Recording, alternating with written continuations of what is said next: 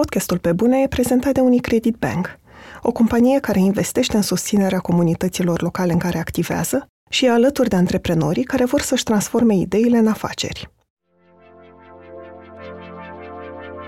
Nu eram sigură că va citi cineva ceea ce scriu, nu eram sigură ce scriu în primul rând, era așa o joacă.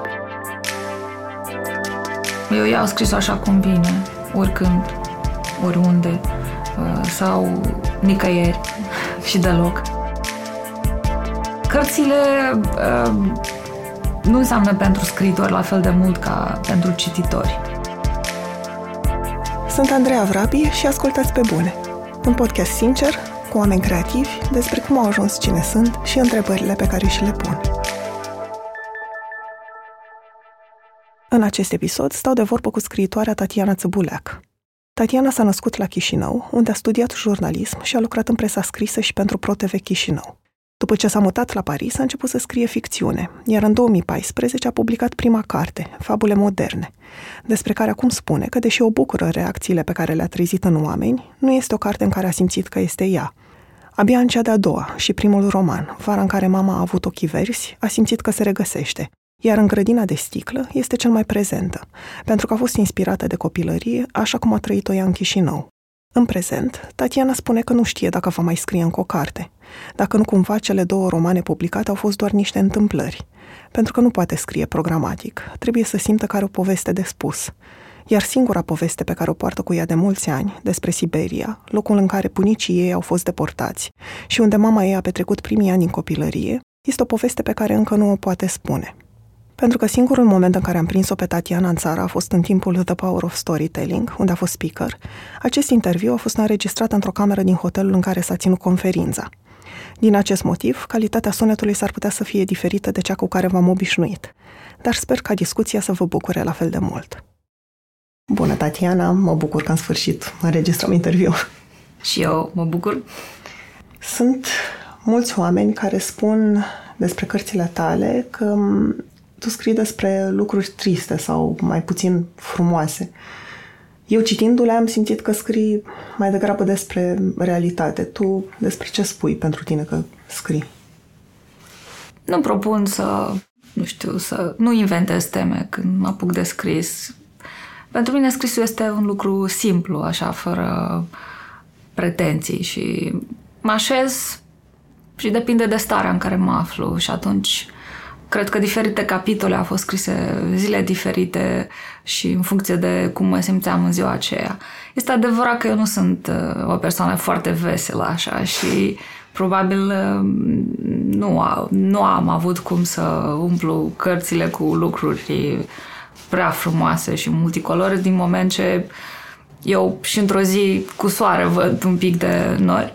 Dar nu pot să spun că scriu fiind deprimată sau uh, plâng sau am, nu știu, isterii de tot felul și sunt calmă, mă bucură scrisul, sunt chiar uh, o persoană care se bucură de scris și nu cred că doar oamenii care sunt cumva la marginea unei prăpastii pot uh, scrie lucruri extraordinare, deci nu cred în extreme în scris. În același timp am văzut că în alte interviuri spui că ai nevoie totuși de o, o stare de tristețe, de nostalgie. De e o stare normală pentru mine. Cred că asta mă, mă caracterizează.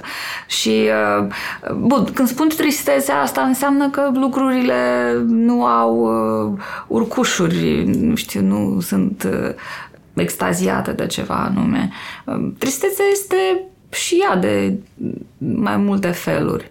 Nostalgia este o stare care îmi place foarte mult. Nu știu, nostalgia de fapt e așa ca un lift care te ridică și te urcă la etajele pe care vrei să le revizitezi din viața ta și îmi place starea asta mai mult decât, nu știu, decât dragostea, de exemplu, despre care eu nu scriu sau scriu despre o dragoste așa mai ciudată și în alte forme.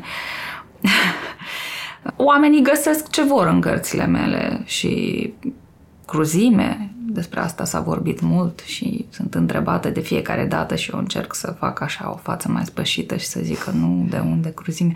Uh, dar uh, găsesc și iubire și împăcare și iertare. Ai uh, spus într-un interviu, cred, că um, vara în care mama a avut ochii verzi s-a pornit dintr-o frică foarte mare. Poți să-mi povestești despre frica aia? O, acolo e o colecție întreagă. Sunt mai multe frici în vară și cred că de asta cartea asta prinde și călătorește și uh, se conectează atât de ușor uh, cu oamenii din alte țări și limbi și stări, uh, pentru că este o carte care este o carte emoție mai mult decât o carte document sau o carte poveste sau Vara a fost o frumoasă întâmplare și o, uh, un lucru pe care nu mi l-am explicat până la capăt, de ce l-am scris, cum l-am scris. Știu însă că a fost o vară în care uh, s-au întâmplat mai multe lucruri cu mine și cu părinții mei și cu este o vară în care am făcut eu pace cu mai multe lucruri și când m-am întors după vara aceea acasă scriam altceva, era chestia din asta, nu știu, pot să zic siropoasă chiar, dar așa prea frumoasă, prea bună pentru mine.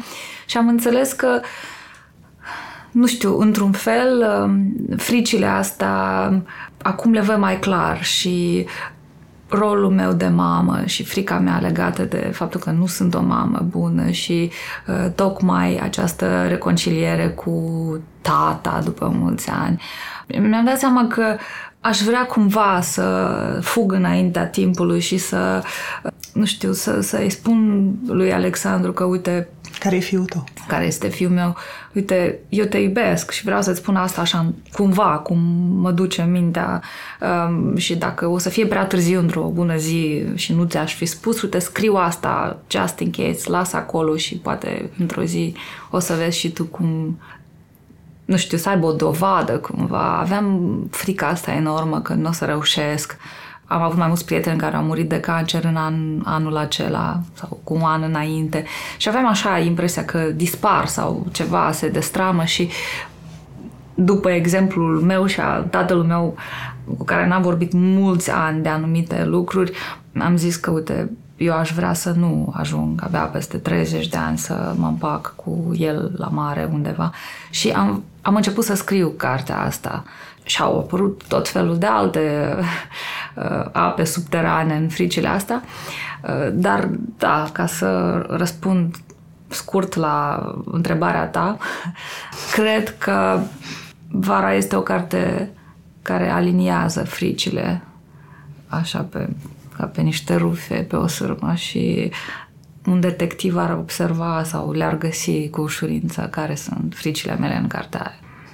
Și te-a ajutat în vreun fel să treci peste ele sau să le înțelegi mai bine sau doar au, au rămas acolo și tu le știi? Unele au rămas acolo, altele uh, am observat că atunci când vorbesc despre un lucru des și uneori fac asta în mod intenționat sau împing lucrul acela așa cumva din mine. El nu dispare, dar cumva se înmoaie, se, nu este atât de rigid, nu este atât de greu de pus într-un loc cumva. Îl pot aranja mai ușor în mintea mea și sper să nu mă întreb ceva despre terapie și scris, dar uh, cred că este o, nu știu, o modalitate de a de a lupta cu unele lucruri. Ai scris despre ele sau ai vorbit sau ai vorbit de două ori despre ele și cumva după asta cuvântul acela nu mai este atât de chinuitor și nu mai este atât de străin și dacă nu este atât de străin, cumva îi întinzi o mână și te împaci cu el. Știu că ai scris vara foarte repede, în două da. luni. Dar grădina de sticlă ți-a luat mai mult timp și spui că vara ai scris-o cu inconștiență aproape. De ce a fost diferit? Adică de ce pentru grădina de sticlă a fost diferit și ți-a luat mai mult? Și ce rol crezi că are inconștiența asta când începi să scrii? Când am scris vara, nu eram sigură că va citi cineva ceea ce scriu. Nu eram sigură ce scriu, în primul rând. Era așa o joacă. Pe când grădina, în primul rând, sunt eu mai mult în grădina decât în vara. E un loc, e o geografie concretă, e un timp concret. E o fetiță pe care știu, am plămădit-o așa cu multe dintre fricile mele sau amintirile mele. Lastocica este așa prietena mea, ca să zic, mai mult decât alte personaje. Și mi-a fost mai greu să scriu și pentru că deja era o carte uh, care venea după vara, care avusese succes și evident că toată lumea spunea că nu cred că va scrie o carte mai bună sau la fel de bună și asta nu ajută niciodată. Uh, problema este nu că au spus asta, problema este că eu am ascultat asta și am auzit și m-am prins de mai multe ori gândindu-mă dacă ceea ce fac acum este mai bun sau la fel de bun și asta este o mare problemă pentru un scriitor. Uh, în momentul în care începi să te autocenzurezi, să te iei în serios, um, cred că pierzi mult și am aruncat foarte mult din cartea asta, fiindcă am trimis primul uh, draft al cărții câtorva prieteni, scriitori și acum uh, sunt curioasă dacă cineva dintre ei o mai citește în acel draft, fiindcă lipsesc uh, foarte multe capitole din uh, cartea care a apărut până la urmă. Dar Grădina a fost o carte pe care am vrut să o scriu și ca reacție la vara. Am vrut să să arăt că, nu știu, să demonstrez probabil că nu-mi pasă dacă e mai bună sau nu e mai bună. Am scris Să demonstrezi altcuiva sau ție? Păi altcuiva, sigur. Mie, și mie, dar în primul rând altcuiva. Îți spun că am avut așa o perioadă destul de complicată când mă gândeam de ce mai fac asta, de ce să mai fac asta, dacă ar mai trebui să scriu sau nu, sau să rămână cartea aceea și uh, la un moment dat mi-am dat seama că trebuie să fac ce simt, nu trebuie să mă conduc uh, după, nu știu, ce zice lumea, ce așteaptă lumea. Uh, când am ajuns la starea asta, nu știu, când m-am calmat, atunci nu m-am mai păsat și am scris. Și îmi amintesc când a apărut prima cronică, nici n-am vrut să o citesc. La grădină. Da. Nu știu, a fost o perioadă când efectiv nu voiam să citesc nicio cronică și nu mă interesa ce crede lumea sau criticii despre ea. Voiam să să mă lase în pace și să-mi caut de treabă, dar după asta, sigur că am reușit să, nu știu, interesul meu a revenit cumva. Am fost o norocoasă și, și cu grădina și cu vara.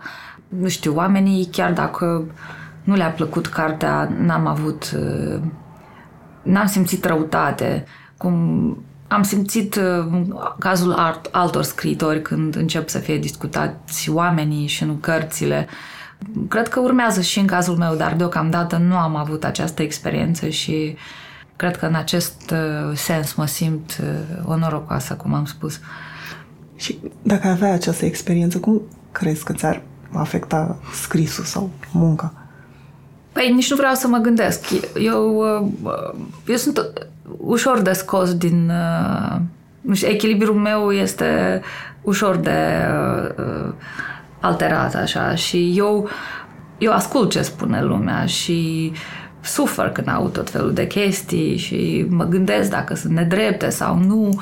Întotdeauna m-au afectat oamenii de asta și încerc să trăiesc mai în lumea mea și să stau mai mult acasă, în grădină. Um, eu nu fac față lumii. dacă, dacă aș simți la un moment dat că există așa, nu știu, un val de... Nici nu știu dacă e ură. Nu, nu cred că aș putea să rezist așa la o atenție negativă, ca să spun așa. Și încerc să nu mă gândesc la asta. Încerc să scriu și sper să ajung în acea zi în care doar voi scrie și nu va trebui să povestesc despre cum scriu, ci mai mult despre ce am scris. Ce înseamnă să ai o afacere socială? Oare ce e cel mai greu? Oare merită? Dacă ți-ai pus aceste întrebări sau dacă deja ai făcut primii pași către antreprenoriatul social, ca să te ajute să găsești răspunsuri mai repede și să înveți, Unicredit Bank și DOR au făcut 24-7, un ghid de viață și muncă pentru antreprenorul creativ. Cea de-a cincea ediție a ghidului este dedicată antreprenorilor care își propun să aibă un efect pozitiv în comunitățile în care activează. De la o brutărie care investește în viitorul unor tineri din medii defavorizate, până la o cooperativă care ajută producătorii de legume să-și vândă produsele, în paginile ghidului vei găsi 20 de lecții de curaj ale celor care construiesc un viitor cu impact. 24-7, un ghid de viață și muncă pentru antreprenorul creativ, poate fi comandat pe shop.decâtorevistă.ro De ce ai nevoie ca să scrii? Adică mă gândesc dacă timpul e o resursă de care ai nevoie. Pentru că ai doi copii, ai o slujbă. Nu, nu. Când e vorba de scris, nu cred că am nevoie de ceva anume. Eu iau scris așa cum vine, oricând, oriunde, uh, sau nicăieri și deloc. Au fost uh, zile în care am scris uh, făcând foarte multe lucruri în paralel și au fost pagini bune. Dar au fost zile când aveam tot timpul din lume la dispoziție și totul era de partea mea și nimic din ce am scris atunci nu, nu a rezistat. Ceea ce demonstrează că nu am nevoie de o stare anume, ci mai degrabă de povestea trebuie să fie deja în cap când mă așez să o scriu, nu stau în fața calculatorului și nu o compun atunci. Pentru mine scrisul propriu zis este deja actul final, când tot ce trebuia să se întâmple s-a întâmplat în cap. Și cum îți dai seama? Pentru că spui că povestea trebuie să fie în capul tău și că o scrii înainte în cap, dar cum, cum îți dai seama că... Pentru că îmi imaginez că ai mai multe povești în cap. Cum îți dai seama că e povestea pe care vrei să o spui în momentul ăla? Păi fraza, fraza, prima frază cred că contează cel mai mult, dar prima frază nu vine neapărat prima.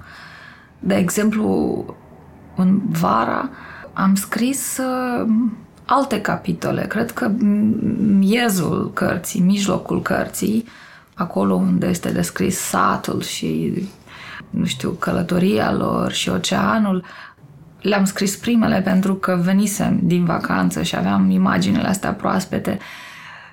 Dar tonalitatea cărții, de fapt, ceea ce a definit vara, această, nu știu, scrisul din numele unui bărbat sau firul ăsta roșu care este uh, ura sau cadența scrisului și tonalitatea a venit abia când mi-a venit prima frază vara uh, sau ziua în care nu mai țin minte cum începe, care o uram cel mai mult. Uh, atunci mi-am dat seama că așa trebuie scrisă cartea asta și atunci am putut să revin la ceea ce scrisesem uh, ca pe alocuri să ajustez.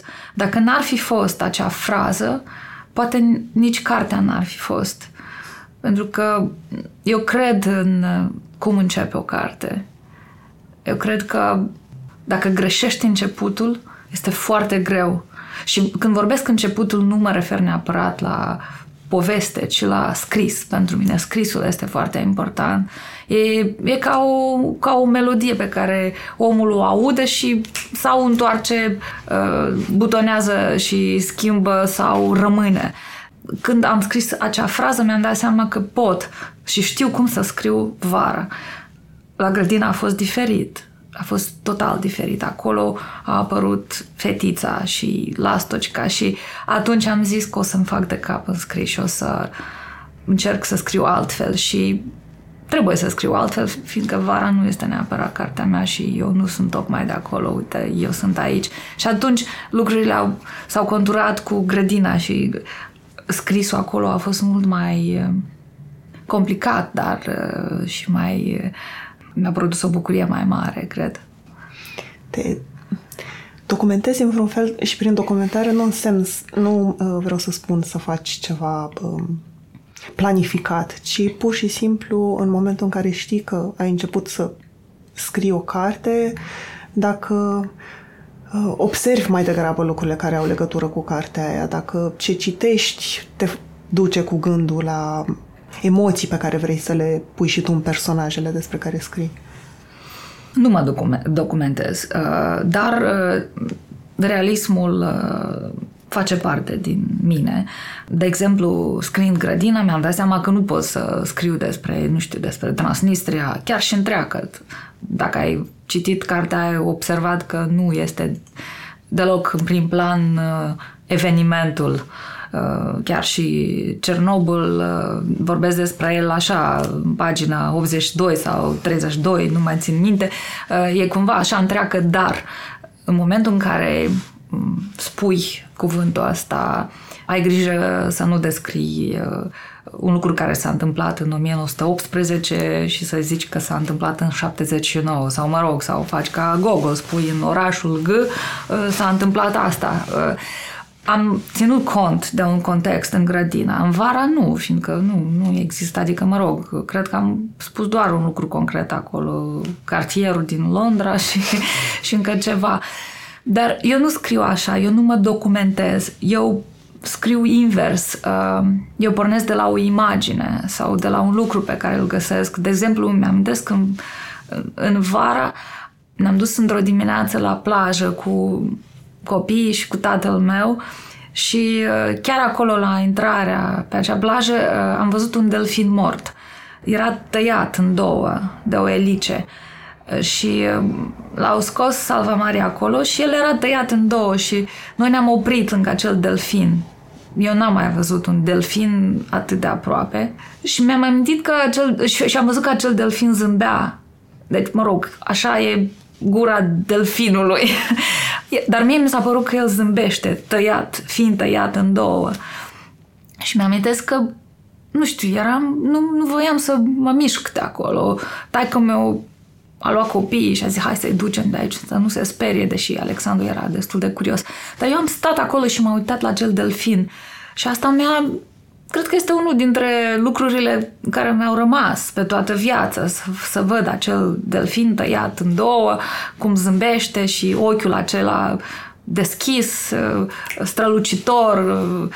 M-a impresionat foarte mult. Și atunci când am scris scenele de la ocean, am, am avut mereu în cap această imagine, mereu. Și chiar dacă am scris despre acest delfin, cred că un rând sau o propoziție, sau nu mai țin minte cât, cred că o propoziție, pentru mine uh, oceanul are de acum înainte întotdeauna acel delfin și oriunde m-aș duce la ocean o să caut cumva să văd un delfin. Și așa se întâmplă în cărțile mele. Cred că pornesc de la o imagine și uh, un, m-a întrebat cineva de ce scriu pe capitole, ce înseamnă aceste cifre.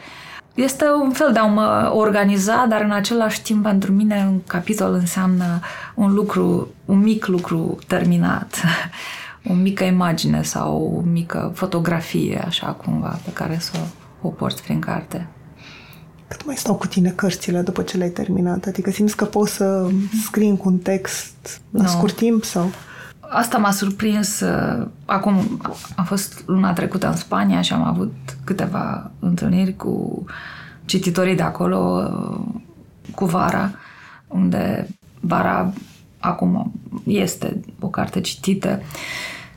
Pe de o parte eram încântată să povestesc, să văd oameni venind, oameni care au îndrăgit cartea. Pe de altă parte mă simțeam cumva ca o impostoare. Deja am uitat cartea asta. Nu, nu am uitat-o, bineînțeles, dar am dat-o de mult deoparte din capul meu. Deja după vară a fost grădina. Mi se pare că, nu știu, au trecut mii de ani de atunci și sunt pe o altă undă. Și mi-am dat seama că și asta este o, o piedică pentru scriitori. Când tu ai terminat o carte și te-ai spălat pe mâini de ea, dar oamenii abia atunci încep să o citească și ei vor să afle lucruri atunci. Um, iar tu nu mai poți vorbi interesant sau nu te mai interesează deja acea carte pentru că tu poate deja vrei să o uiți așa cum se întâmplă des, deja o urești sau nu mai vrei să auzi de ea sau nu mai vrei să, să o vezi pe niciun raft. Cărțile uh, nu înseamnă pentru scriitori la fel de mult ca pentru cititori. Știu după mine. Sunt cărți pe care eu le-aș reciti și le recitesc de foarte multe ori, pe care chiar dacă nu le recitesc, le țin acolo, așa învăț și să știu că sunt acolo.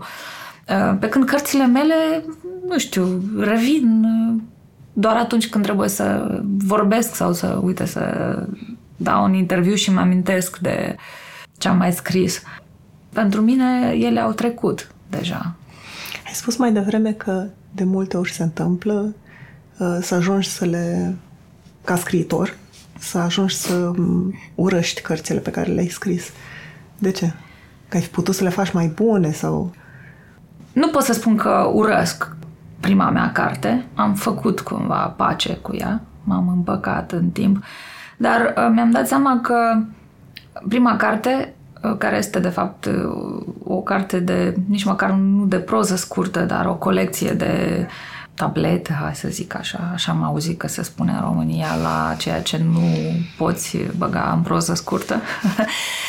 Um, este o carte care, pe care oamenii au iubit-o și știu foarte mulți oameni care continuă să o citească și starea asta de bine pe care o au după mă bucură, omenește mă bucură că pot aduce un astfel de bine cuiva, chiar și într-o mică porție de bine.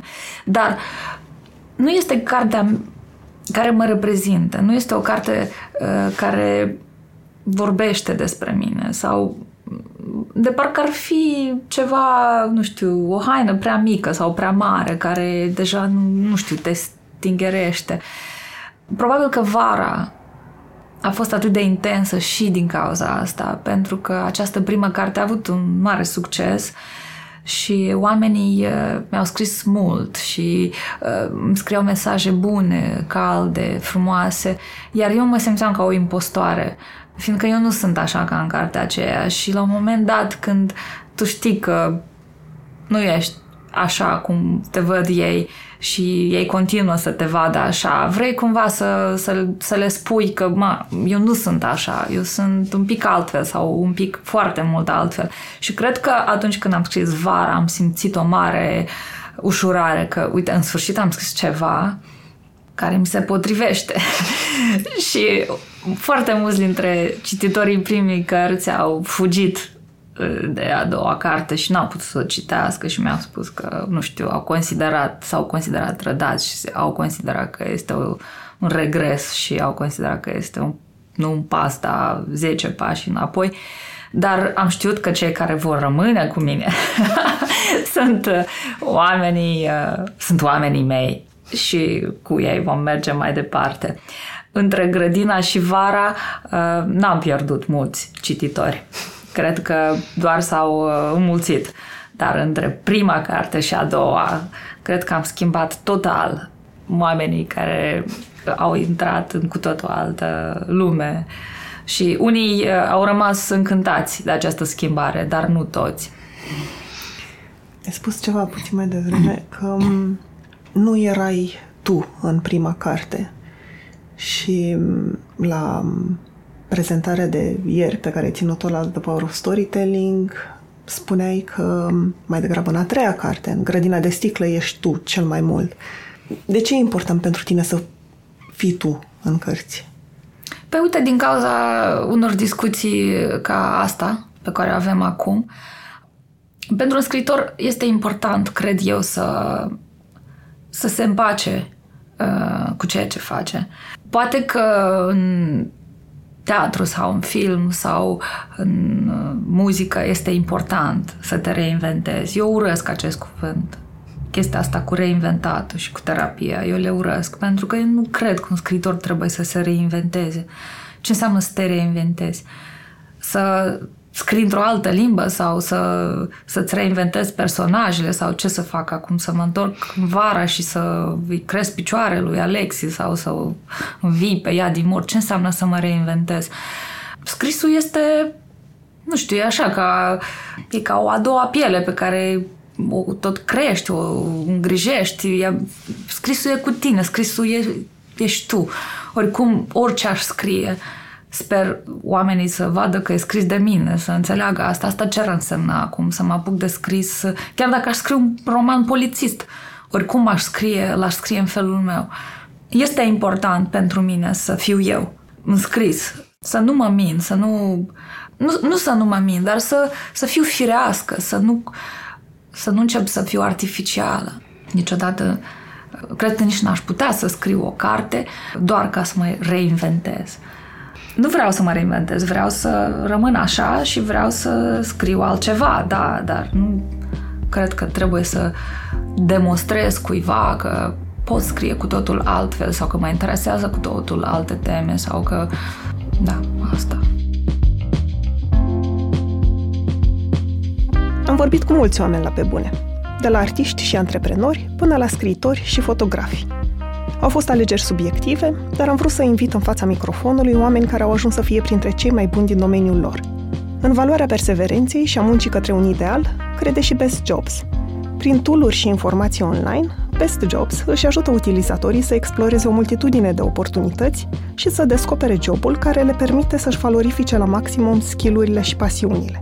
Pentru că, atunci când te gândești la ce vrei să faci, nu este niciodată vorba despre o simplă alegere, ci de a descoperi unde e locul tău. Intră acum pe Best Jobs și descoperă jobul unde poți fi și tu cea mai bună versiune a ta. Și acum în ce punct ești? Pentru că a trecut ceva timp de la, de la grădină, simți că poți scrie altceva? Păi sunt într-un punct mort, pentru că, după cum vezi, vorbesc mult despre mine și nu scriu. Cred că la un moment dat va trebui să termin cu chestia asta, cu, nu știu, cu lauda și cu bucuria asta de a fi în văzul lumii, pentru că cazul meu strică mai mult decât ajută. Cred că în momentul în care trebuie să vorbești despre ce ai scris și cum ai scris, nu mai poți să te concentrezi pe altceva. Cel puțin eu nu pot. Eu trebuie să trăiesc în ceea ce fac. Atunci când scriu o carte, nu contează nimic altceva. Mi-amintesc că am copii și că trebuie să-i iau de la școală, dar în rest sunt doar acolo. Dar acum nu sunt nicăieri, acum fac asta.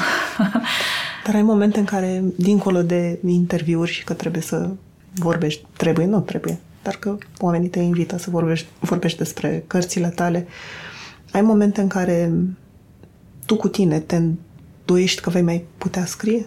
Da, mă îndoiesc tot timpul și acum. Nu știu, tu mă întreb când și unde sunt, în ce punct sunt, pe nu știu dacă va mai fi un punct, nu știu dacă va mai fi o carte. Anul ăsta am scris două texte. Și la unul țin, pentru că a fost așa un text uh, spontan și uh, când uh, mi-a cerut uh, Ana Maria Sandu să scriu textul acela despre împătrânire, am zis că, măi, asta e interesant, asta e despre mine, asta, asta simt acum, la asta mă gândesc și nu m-am forțat. Dar un alt text pe care a trebuit să-l scriu, uh, m-am chinuit la el, chiar dacă are o pagină și ceva. M-am chinuit pentru că nu... Eu nu pot să scriu între scrisuri sau scriu o carte și bag tot ce am acolo sau nu mă înșir așa. Deci, nu știu, sau fac jurnalism sau scriu. Este altceva să, să ai scrisul ca meserie. Știu asta, am făcut asta, deci e ok, mergi, te întâlnești cu om, îi scrii povestea sau, mă rog, relatezi ceva. Dar când ai de scris o carte și când știi că tot ce ai mai bun bagi acolo, nu știu, când faci un tort, nu mai faci prăjituri, jur. Pentru mine, clar că acolo ar trebui să fie energia. Și din cauza asta nu fac nimic acum. Simt că fac prea multe alte lucruri și ce, ce aș mai lăsa pentru carte dacă mă risipesc așa. Și atunci ce ar trebui să faci? Păi atunci ar trebui să văd dacă mai am ce spune, dacă m-am răsuflat, dacă într-adevăr n-au fost două întâmplări cărțile astea, dacă am ce căuta, toată povestea asta cu scrisul. Acum ți-aș răspunde că nu prea. Nu văd ce aș putea să scriu. Singura istorie valabilă la mine în cap n-are cum să se întâmple nici anul ăsta, nici anul următor și nu știu dacă în următorii cinci ani. Vorbești despre bunica ta și... Da, da. Băi, toată lumea mă întreabă de ce nu scrii despre Siberia. Băi, cum să scriu dacă nici măcar n-am fost în Siberia? Cum să întorn așa un pahar de roze, să admir un fluture și să scriu despre Siberia? Nu, nu poți să faci asta. Nu, nu zic că o să merg acolo să fac un documentar. Nu am nevoie de informație, dar nu pot să scrii despre Siberia și să nu mergi în Siberia, cu, să stai așa în pe plajă și să scrii despre fricul din... Sunt niște lucruri care totuși nu se leagă așa ușor. Și ar mai fi teme, nu cred că duc lipsă de teme, dar mi se pare cumva fals, nu știu, să mă așești, să zic așa, ia, acum începem cartea asta. Cel puțin mie nu mi se întâmplă așa. Trebuie deja să, nu știu, trebuie să mă așești să zic stai, stai, stai, că nu trebuie să scriu asta neapărat, că o să uit. Iar acum n-am absolut niciun gând, e gol. Pentru că am vorbit puțin despre Siberia și știu că toată lumea te întreabă despre asta. Simți că ai o responsabilitate să scrii despre asta, că trebuie? Eu nu cred în datorii. Nu cred că scritorul are vreo datorie. Scritorul trebuie să facă ce știe el mai bine sau să încerce cel puțin. Nu mă simt datoare nimănui, nici cu teme, nici cu să scriu o carte mai bună, dacă tot vine vorba. Nu mă referam la familia ta mai degrabă. Uh, dar pentru... chestia asta este, da, este o presiune. Este deja, nimeni nu mă presează atât de, nu știu, nu în fiecare zi vorbim despre asta, dar de fiecare dată când scriu o carte și este o altfel de carte, îmi dau seama că există chestia asta care pe maică mea o întristează și faptul că pe ea o întristează, mă întristează și pe mine uh, și știu că chiar dacă aș scrie o carte despre Siberia, asta nu înseamnă că este neapărat o carte pe care ar vrea ea să o citească. Dar uh, cred că mama oricum se bucură pentru mine și faptul că este mama mea întotdeauna prevalează Întotdeauna poate să, ceasta, să citească cărți care îi plac mai mult decât ale mele, dar mama oricum va rămâne, așa că nu mă gândesc doar la asta. Știu că um, ai absolvit jurnalismul și ai lucrat mult timp ca reporter la ProTV în Chișinău, în special pe reportaje sociale, după care te-ai mutat la Paris și ai început să scrii ficțiune. Din ce nevoie personală ai început să scrii ficțiune sau cum s-a întâmplat asta? Ți-a oferit mai multă libertate? Da, da, da. Mi-a oferit uh, libertate, am avut mai am avut mai mult timp uh, în afara scrisului. La Chișinău scriam în fiecare zi. Și atunci când ai de făcut trei reportaje, iar seara prezint știri, iar în weekend ai emisiune și mai ai de editat, îți dai seama că nu știu, vii acasă așa murdărită de cuvinte și vrei să faci un duș să scapi de chestia asta și să faci cu totul altceva. De obicei, pentru mine, săptămâna se încheia cu un film sau cel puțin, nu știu, pentru mine filmele sunt uh, odihna de la scris. Îmi plac foarte mult filmele, sunt așa, sunt înrăită. Nu știu cum trebuia să mai găsesc și timp de scris altceva atunci când eram doar în asta. La Paris lucrurile s-au schimbat. În primul rând, când am vorbit limba română mult timp cu nimeni, iar în al doilea rând, uh, scrisul a trecut într-o altă limbă. Am început să lucrez uh, în engleză. Iar asta uh, a simplificat lucrurile. Cumva era o graniță foarte clară între job și restul. Citeam mult, citeam mult și în limba rusă și cumva mi s-a părut că în sfârșit limba română e mai aerisită în capul meu. Nu mai folosesc atât de mult și nu-mi pare atât de obosită cumva. și atunci cred că a apărut. Prima carte a apărut și din plictiseală, pentru că abia născusem pe Alexandru și nu știu, aveam așa starea asta, cred că era o chestie hormonală mai degrabă decât o stare din altă parte, dar am început să scriu, am vrut să mă reconectez cu oamenii. Îmi amintesc când am publicat o mică, nu știu ce era asta, așa, eu am numit o fabulă, o fabulă modernă pe Facebook și când am văzut că avea câteva mii de share și asta m-a, nu știu, m-a bucurat. Mi-amintesc când zic, uite, oamenii le-a fost dor de mine. Și mie mi-a fost dor de ei. Nu știu dacă mi-a fost dor de ei, dar m-a bucurat chestia asta, mi amintesc. Și așa a apărut prima carte. Dar după asta ți-am zis că lucrurile au, s-au schimbat. Mă întrebam dacă era și o, nu știu, pentru că oamenii te știau de la televizor în Chișinău, mm. că poate n-ai fi putut să te prezinți în fața lor și ca scriitoare. Că întotdeauna poate ar fi fost nu știm cum ar fi reacționat oamenii. Noi nu, nu putem să știm cum ar reacționa oamenii dacă am face un lucru sau altul. Acum cred că da, ai dreptate. Poate că ei erau obișnuiți să mă vadă doar la TV.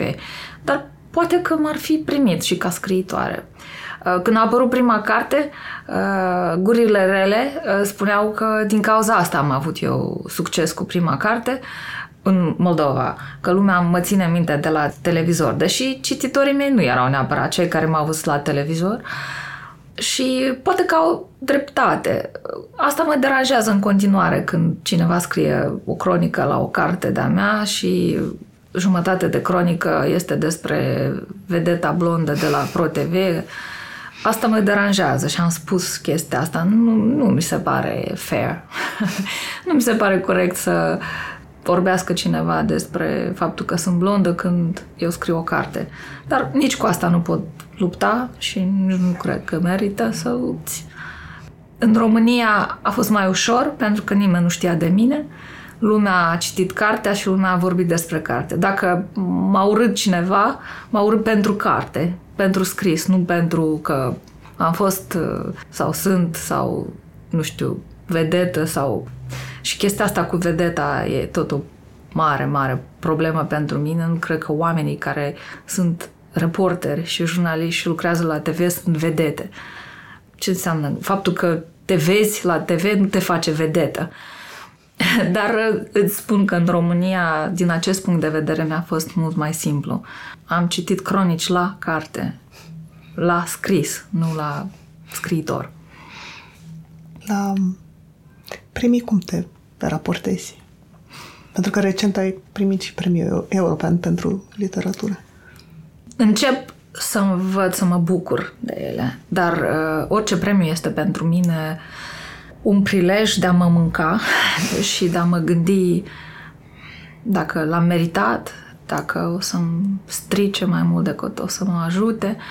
Uh, primul meu impuls este întotdeauna de a refuza un premiu și am refuzat câteva, dar în același timp uh, uh, mă gândesc că și refuzul la un moment dat este o, un act și o declarație și ca să refuzi un premiu trebuie să, nu știu, să să nu fii de acord cu juriul sau să crezi că într-adevăr, nu știu, ai greșit undeva sau ai făcut ceva în plus ca să-l obții și, și acesta, nu să te de tine. Și acesta este un semnal. Nu știu, adică aș refuza un premiu, dar asta înseamnă că oamenii automat se vor gândi că am făcut ceva ilegal ca să-l obțin în prim plan. De- e o problemă pentru mine.